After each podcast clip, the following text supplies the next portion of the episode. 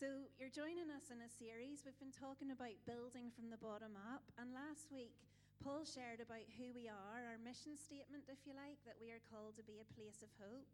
He spoke about John chapter 5, the pool of Beth- Bethesda, how Jesus went to the place where the most broken people, the people in need of encounter, went to. And that was a place of outpouring, a house of grace, a place where people went daily looking for healing. And they went there because they wanted to be in God's presence to receive healing. And last week, Paul asked the question What is your dream? What is your dream for your own life? What is your dream for you? And what is your dream for us as a community on this bus, as you like, of, of Carrick Vineyard? If we're all on this bus together as we move forward, where are we heading and what's your dream for that? What do you long to see God do in our lives and in our communities? We long to be a place of hope. And as I look out this morning, I know lots of your stories, and I know that's part of your story. That in coming here, encountering God through this community, you've found hope where perhaps it was diminished before in your life. And that, for me, that's my passion and my joy to see healing and restoration in people's lives, to see hope restored, even in the face of difficult life circumstances. And Romans 15:13 says, "May the God of hope fill you with all joy and peace as you trust in him, so that you may overflow with hope by the power of the Holy Spirit." And last week at Life Group, Paul opened up by saying to our group, this group is about building from the bottom up because we're kind of going along with what we're doing in church. It's about exploring who we are and what we are contending for. And that phrase really grasped my attention what we are contending for. So I thought, who we are, that's a place of hope. I've got that. But what are we contending for? And I really believe that we're contending for his presence. And I just thought, I have to talk about this on Sunday. I don't care what Paul's plan was. I want to talk about contending for his presence, the presence of the living God. And this year in 2017, this has totally grabbed my heart right from the beginning. In fact, on the first Sunday back, um, I don't know if you remember, Matt was speaking, and I was praying just before church, as we do, and we actually prayed at the back because I was holding on to the climbing frame with my broken leg. But um, we were praying before church, and I thought of these verses from Exodus 33. Then Moses said to him, If your presence does not go with us, do not send us up from here. How will anyone know that you're pleased with me and your people unless you go with us? What else will distinguish me and your people from all the other people on the face of the earth? And I didn't know, but Matt smiled at that point because he'd already had that to share in his talk that he, we don't want to go anywhere unless we have the presence of God. So I really believe that's something that God is speaking to us about in our church, in our community. For, from the start of this year, we don't want to go anywhere without His presence. How are we different from anyone else if we don't have God's presence? We need His presence. So, our values as a church can boil down to three things connection, connection with God, community, and compassion. And we took these from the greatest commandment that you can read about in Matthew 22. Jesus gave it to us. He said, Love the Lord your God with all your heart, with all your soul, and with all your mind. This is the first and greatest commandment. And the second is like it love your neighbor as yourself. That is firstly a command to worship Him, to worship Him with all that we are and all that we have.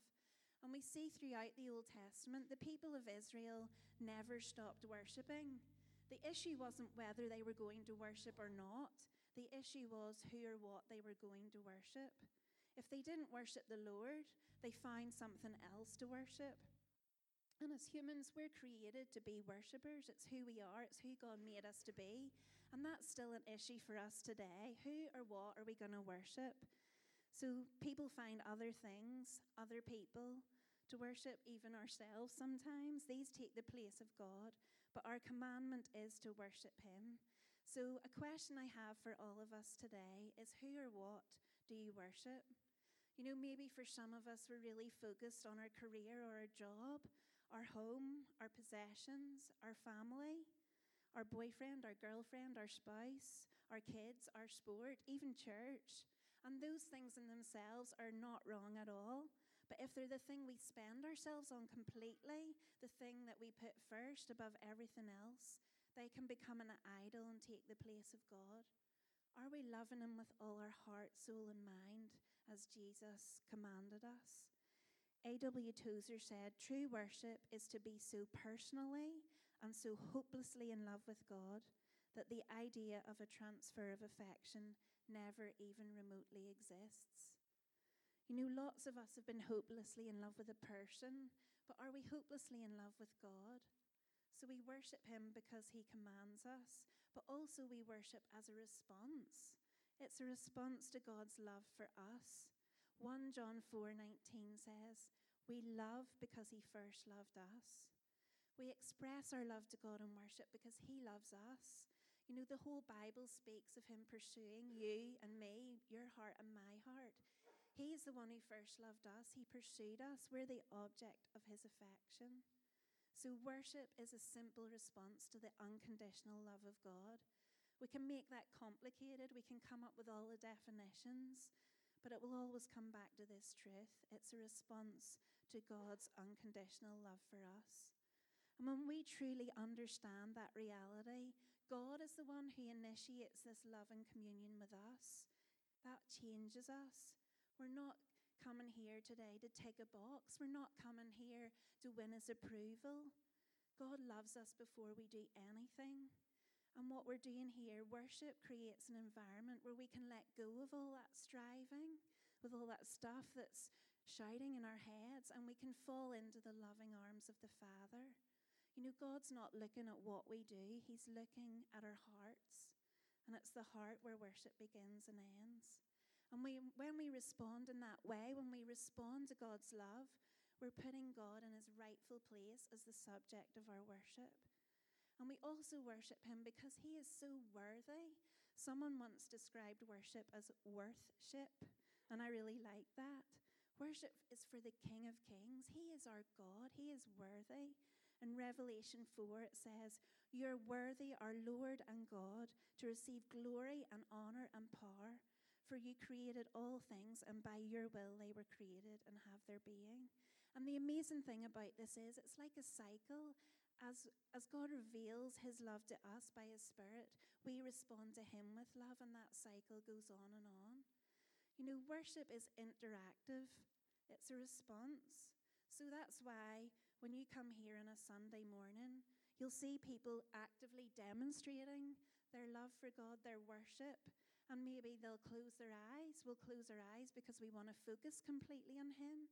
Maybe we'll lift our hands because we're receiving a gift that He wants to give us. Hopefully, we're singing passionately because we're expressing love to someone, to God. Or maybe we want to kneel in thanks because we're bowing down before our King. God is our focus in worship. And these expressions and more are ways we can biblically respond to God's love. There's loads of this in the Psalms. You just have to read it. Psalm 134 Lift up your hands in the sanctuary and praise the Lord. Psalm 57 My heart, O God, is steadfast. My heart is steadfast. I will sing and make music. And so many of the Psalms start with the words For the director of music, of David, a psalm, a song. Psalm 98 says, Shout for joy to the Lord, all the earth. Burst into jubilant song with music. Make music to the Lord with the harp, with the harp and the sound of singing, with trumpets and the blast of the ram's horn. Shout for joy before the Lord the King. Let the sea resound and everything in it, the world and all who live in it. Let the rivers clap their hands. Let the mountains sing together for joy. Let them sing before the Lord. Even creation, even the mountains, the rivers are expressing worship to God. And Romans 12, verse 1 says, Therefore I urge you, brothers and sisters, in view of God's mercy, to offer your bodies as a living sacrifice, holy and pleasing to God. This is your true and proper worship. So, worship involves our entire lives offered as a response to His great love. It's not just about Sunday. We've said that so many times. From the way we speak to our loved ones, to the way we handle our money, to how we love our neighbour, to how we do our jobs. Love is an all encompassing act. Our whole lives are lived in the presence of God. But when we do gather here on a Sunday morning, it's a time of encounter, it's a time of refreshing, it's a time of healing, it's a time of empowering in the presence of God. As as we sing these simple songs, we're not just singing songs about Him, we're singing songs to Him. And as, as I've said, as we reveal our hearts to Him, He reveals His heart to us.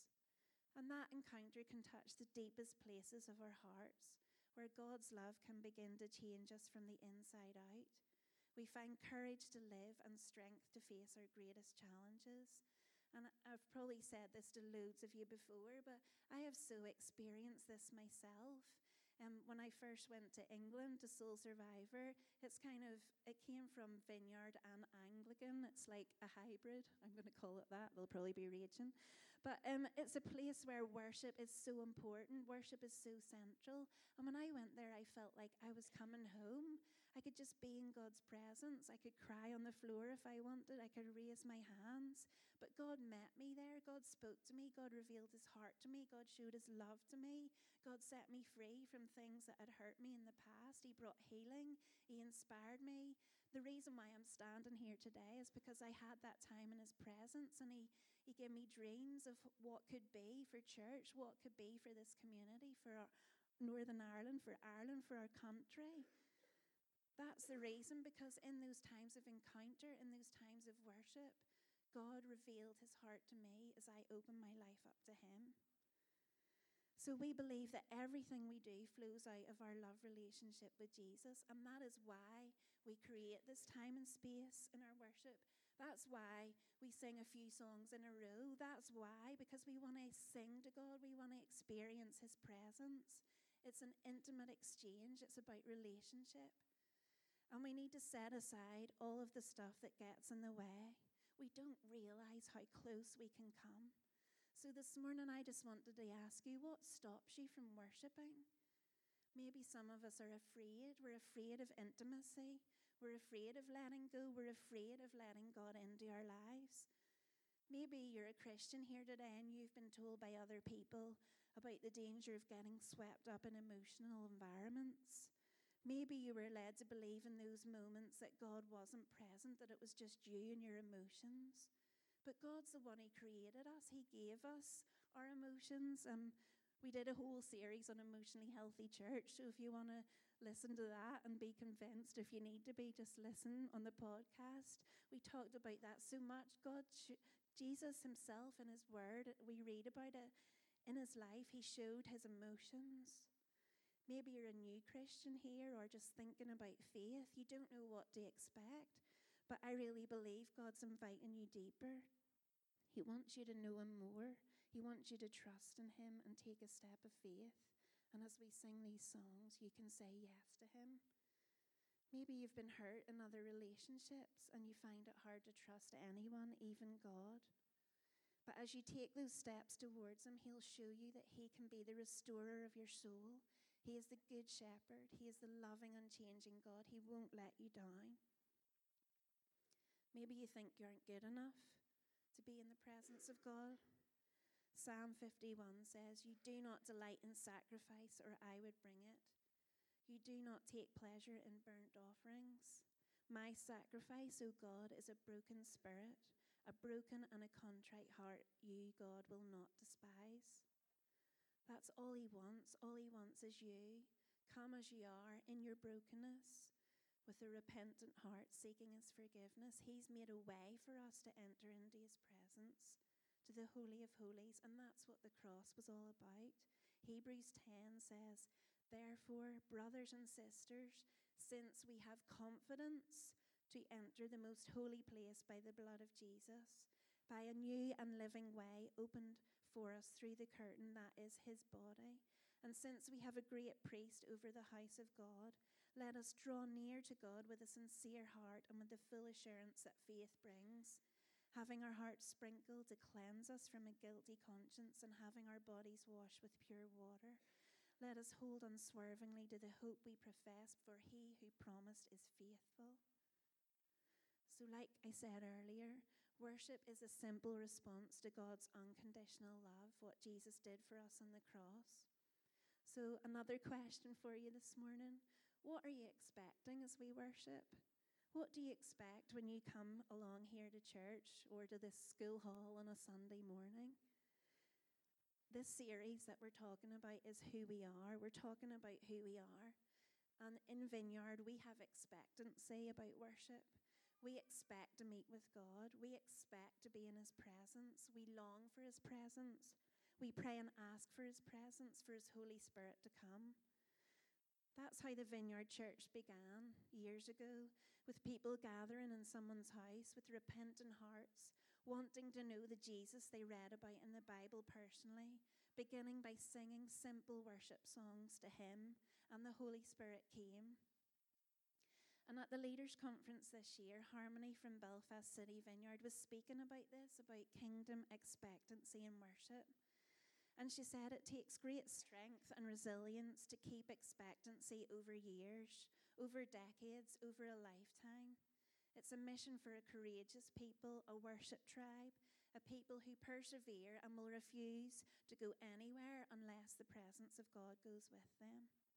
She called it out over us, all Vineyard family, worship tribe. Jesus is calling us to be those kind of people. He wants to increase our expectancy again, and we'll know it by His presence because we're a people of His presence. His song over us, if we can tune our ears to hear it, is of a fruitful vineyard. Are we postured for fruitfulness? Are we ready? Are we expecting more in our worship? John says to or Jesus says to us in John chapter 15, He who remains in me will bear much fruit. Remaining in Him, abiding in Him, having intimacy with Him will fuel our expectancy and cause us to bear much fruit again. I loved what Harmony said, and I'm directly quoting her. Intimacy, like vulnerability, is a place of great strength. In intimacy, we are truly present to God, and He is present to us, and our hearts are undone. It is raw, it is passionate, it is authentic. Intimacy is not easy. It is worth fighting for, however. I've shared loads with you this morning, but I want to ask you what do you expect? What do you expect when you come? Do you expect to meet with Jesus? Do you expect to be in his presence? Because that's who we are, and that's what our hearts are longing for. Moses said to God, as I shared at the beginning, If your presence does not go with us, do not send us from here. And at our life group on Wednesday night, someone said, They come to church with, to meet with God, so they know that He is with them in their lives that week. It's that encounter, it's that place of meeting with the living God and encouraging one another. And I want to finish with the next part of that scripture in Exodus 33. So Moses has said to God, If your presence does not go with us, do not send us from here. And this is what God replies. And the Lord said to Moses, I will do the very thing you have asked because I am pleased with you and I know you by name. Then Moses said, Now show me your glory.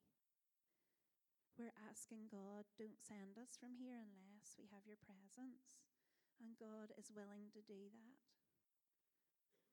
And then Moses says to him, Now show me your glory. And we're asking God this morning, Show me your glory. Worship is passionate, worship is intimate. Worship is vulnerable. And that might feel uncomfortable, but we just want to be in God's presence. We want to ask Him to come and meet each one of us where we're at. Some of us are broken, some of us are in a place we never thought we would be. Some of us need God more than we've ever needed Him before. So I've deliberately done this because we're going to do what it says in the 10, we're going to worship. We're going to ask God to, to reveal himself, to show us his presence as we sing songs to him. We're going to worship him because he first loved us. We're going to worship him because he's worthy. We're going to worship him because in his presence we can express our love to him and he to us.